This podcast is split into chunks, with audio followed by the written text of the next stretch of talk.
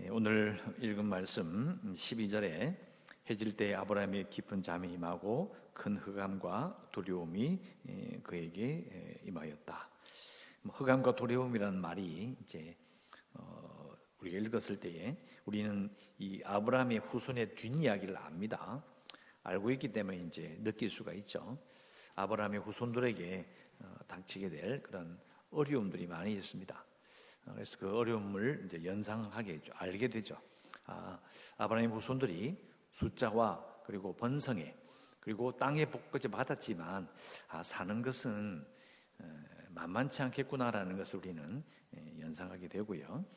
어, 13절에 보면 이제 하나님께서 아브라함에게 말씀하시는데 어, 이것은 이런 앞에 우리가 읽었던 토요일을 봤던 우리 8절 말씀에 보면 이런 말씀이 있죠. 주 여호와여 내가 이 땅을 소유로 받을 것을 무엇으로 알리까라는 그 아브라함의 질문이 있습니다.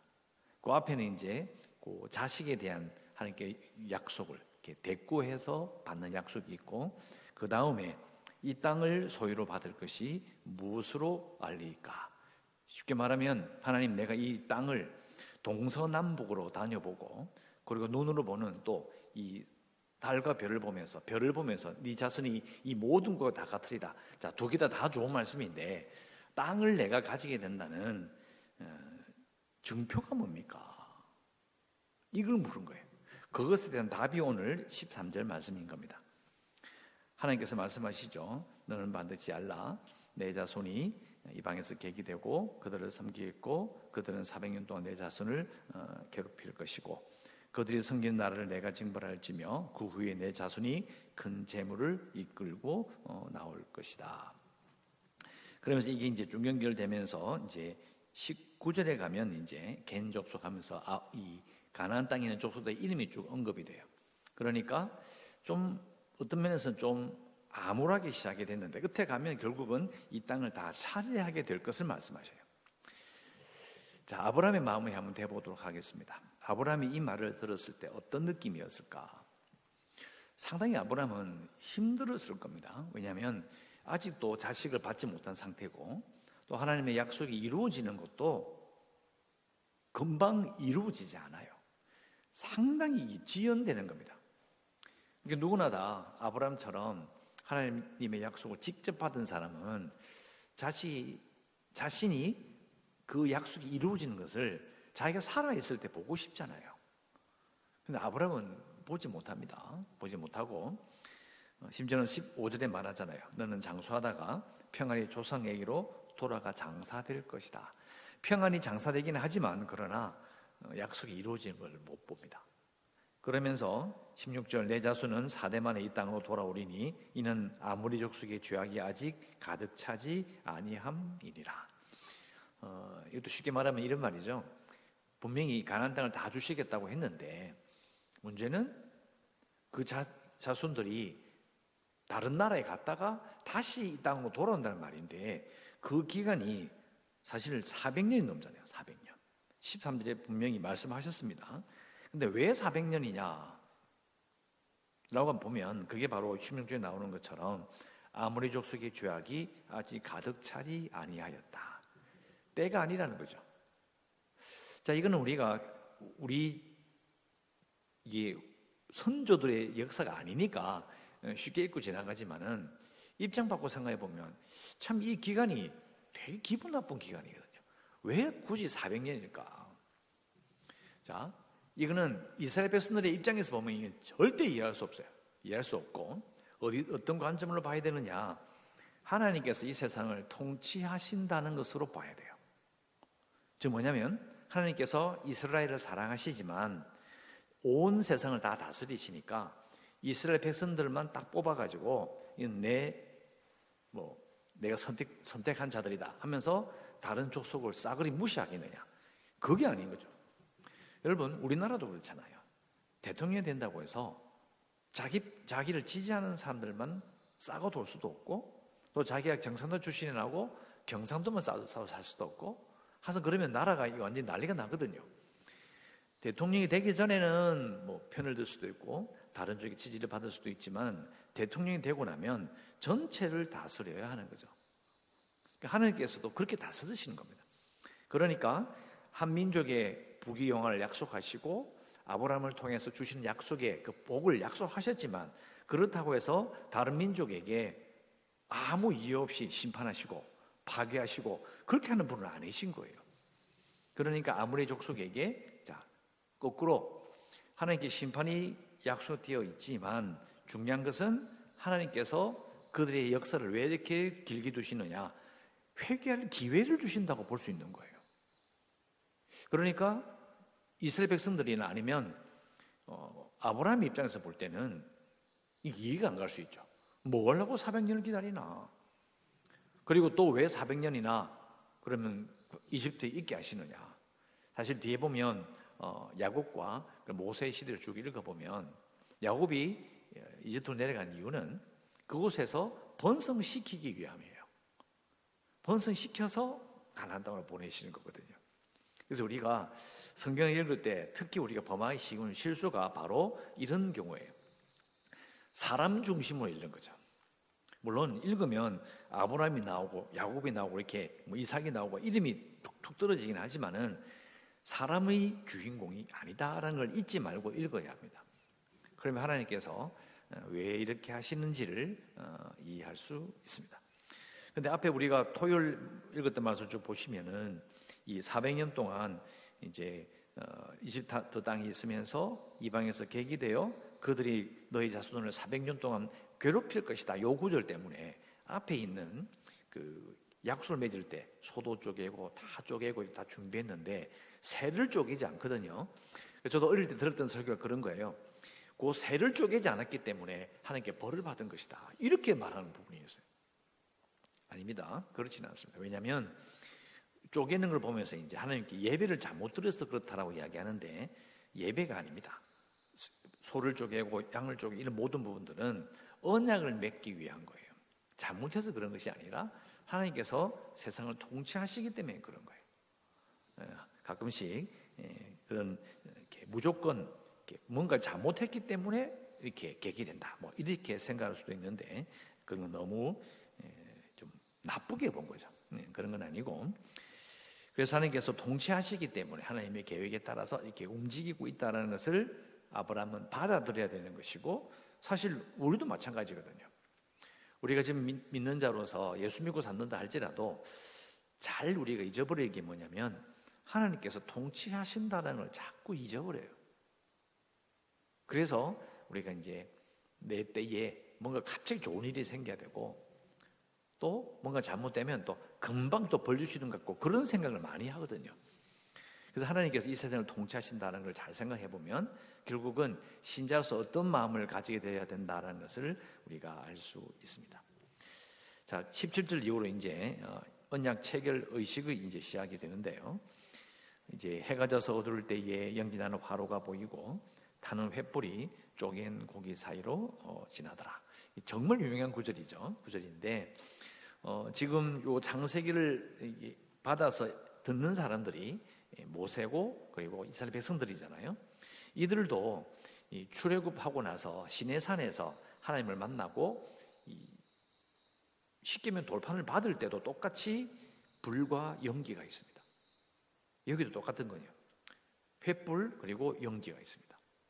그래서 이게 이제 아브라함을 아브라함을 대하셨던 그 하나님이 지금 모세와 이스라엘 백성들을 대하시는 바로 그 분인 거예요. 그렇게 함으로 이제 이 창세기를 전해 들었던 어, 이스라엘 백성들은 아 그들 조상과 만났던 그 하나님이 바로 우리의 하나님이구나. 지금 우리를 이끌고 가시는 바로 그분이시구나라는 것을 어, 받아들이게 예, 하는 겁니다.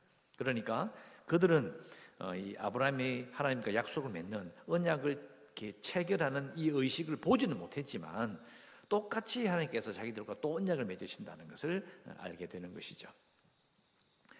어, 그리고 여기 횃불이 쪼갠 고기 사이로 지나더라. 요 말을 보면 이제 히브리어를 신학교에서 배우게 되면 가장 먼저 받게 되는 감동 중에 하나가 이 언약이라는 말 자체가 이렇게 쪼개다라는 말과 같은 말이에요. 몸만 바뀌거든요. 그러니까 쪼개다는 요 말이 언약을 세우다는 단어 같다는 말이 뭐냐면 하나님께서 히브리어를 이렇게 그들에게 가르치시고 알고 하는 그 언어 가운데서 쪼개다는 말과 언약을 세우다는 말을 연결시켜 놓으신 거예요. 그러니까 생각해 보면 이제 이제 언약을 세우다는 말을 이제 쓰는 순간 또 그들의 생활 속에서 뭔가를 쪼개는 순간 그것이 언약과 연결되도록 하시는 거예요. 저는 개인적으로 되게 재밌게 생각해요. 그들이 생활 속에서 뭔가를 쪼개고 뭔가를 둘로 나눌 때에 항상 뭘 연상하느냐? 하나님께서 아브라함과 맺으셨던 그때를 생각하게 하는 거죠. 언약이라는 것은 모든 말이 하나님께서 언약을 세우시다는 말과 계속 연결이 되는 거예요. 그리고 이제 17절 어, 보면 햇불이 쪼갠 고기 사이로 지나더라라고 되어 있는데 어, 사실 이 앞에 나오는 그 소를 쪼개고 하는 모든 그 의식은 인간이 느끼기에 그 당시 사람들이 느끼기에 가장 강력한 약속의 방법이에요. 인간이 행하는 그 문화 가운데서 정말 목숨을 걸어야 되는 최고의 약속의 방법이 동물을 쪼개고 그 사체 사이로 당사자들이 지나가는 거죠. 그런데 오늘 보면은 하나님만이 즉 하나님을 상징하는 횃불이 쪼갠 고기 사이로 지나고 아브라함은 지나가지 않습니다. 그래서 이 장면이 중요하다는 거예요. 왜냐하면 약속의 당사자가 아브라함도 오래 살지 못해요. 그러니까 하나님과 약속을 맺었는데 아브라함은 죽어버려. 그러면 당사자 어디 갔냐고요. 상대편이 있어야지. 그러니까 이 두 가지 의미를 가지는 거죠. 인간은 유한하기 때문에 그 약속을 끝까지 지킬 능력이 없어요. 그 후손이 지켜야 되기 때문에 당사자가 지나기보다는 그 약속을 그 후손과 계속 언약을 맺으시는 거죠. 즉 뭐냐면 이 약속을 지켜 나갈 것을 하나님께서 책임지시겠다는 의미가 되는 겁니다. 그리고 두 번째는 이 약속을 지키는 같은 당사자된 인간이 과연 하나님과 약속을 감당할 수 있겠는가? 무슨 말이냐면 약속을 지키지 못할 수가 있거든. 그러면 싸그리 다 죽어야 돼요. 전부 다 죽어야 돼. 똑같이 전부 다 짐승처럼 소처럼 세로로 쪼개져서 죽어야 된다는 끔찍한 벌을 받게 되는 거죠. 그래서 하나님께서는 이 약속을 지켜야 될 책임과 그리고 능력을 너희들은 못하니까 비켜라라는 말이 되는 거죠. 하나님께서 책임을 어, 지시는 겁니다.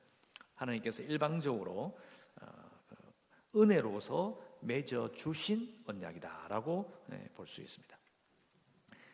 18절에 그날에 여호와께서 아브람과 더불어 언약을 세워 이르시되 내가 이 땅을 애굽 강에서부터 그 큰 강 유브라데까지 내 자손에게 예, 주노니 그러니까 애굽 땅고 애굽 그 강 그러니까 나일강부터 해서 북쪽으로 유브라데 강의 그 출발점 그 위까지 이렇게 된 긴 땅을 어, 다 주시겠다고 말씀하셨습니다. 그리고 19절에 이제 20절, 21절까지 가난 족속의 그 이름이 쭉 나오는데요. 어, 사실 우리가 여호수아서를 다 읽어보면 하나님께서 말씀하셨던 이 언약대로 차지하지 못합니다. 차지하지 못해요. 이루지 못합니다. 왜 못할까요? 결국은 하나님께 문제가 있는 것이 아니라 이스라엘 백성들에게 문제가 있는 거예요. 요소수를 읽어보면 끝에 가면 하나님 말씀대로 안 하거든요. 중간에 그만둬요. 결국 인상을 해보면 만일 이, 약, 이 언약을 체결한 요 때에 아브라함도 같이 건너갔다면 그 뒤를 어떻게 감당하겠어요? 하나님께서는 어, 약속을 받고 그 약속대로 충실하게 살아가는 사람을 원하시지 하나님께서 그 결과를 보면서 어, 약속을 잘 못 지켰으니까 아, 이건 쳐내야 되겠다. 그런 식으로 우리를 대하지 않으신다는 거죠. 하나님이 어떤 분이신지를 우리가 어, 생각해 볼 수 있습니다. 두 가지죠. 오늘 말씀에 보면 하나님께서 통치하시는 분이시다라는 걸 우리는 잊지 말아야 되고 하나님은 약속을 신실하게 붙드는 자를 살리기를 원하시는 분이에요. 그래서 이제 아브라함 보고 언약 체결할 때 고기 사이로 지나가지 않게 하신 것. 하나님만 지나가셨다라는 것을 우리는 꼭 기억해야 합니다. 뭐 내일 또 말씀에도 계속 연결되니까 또 말씀을 드리도록 하고요. 우리가 어, 기도할 수 있는 것은 자, 아브라함의 때와 비교해서 이제 모세의 때로 보면 수백 년이 지났거든요. 수백 년이 지나고 또 모세부터 시작해서 또 예수님의 시대까지 한, 한 1500년 넘게 걸리는 거죠. 정말 옛날인 거죠. 그런데도 하나님은 여전히 하나님을 믿는 자들을 통해서 또 그들과 함께 또 약속을 세우시고 또 약속 세우신다는 말은 다시 세운다는 것이 아니라 그것을 새롭게 살리는 거예요. 원래 약속 내용을 바꾸는 것이 아니라 그냥 새롭게 살리는 거예요. 우리 요즘 쓰는 말로 이야기하면 활성화라고 하는 거예요. 잠들었던 걸 이렇게 새롭게 다른 게 아니라 원래 것을 새롭게 만들어내는 거예요. 예수님을 통해서 말씀하셨던 어, 약속들도 마찬가지예요. 그래서 우리가 어, 지금도 하나님께서 세상을 다스리심을 믿고 또 하나님의 약속을 붙들고 살겠습니다라고 우리는 기도할 수 있습니다. 기도하시고 어, 계속해서 이제 교회를 위해서 뭐 재개발 소송 기도하는 거야. 뭐 저도 귀에 못이 받기도록 기도하고 있는 중인데 예, 얼마 남지 않았으니까 잘 원만하게 해결될 수 있도록 기도해 주시고 어, 코로나 극복을 위해서 기도해 주시고 연약한 성도들과 주일학교 아이들 어, 그리고 선교지를 위해서도 기도하시고 오늘도 어, 주일이니까 주일의 평화와 기쁨을 누리시기를 주의 이름으로 축원합니다.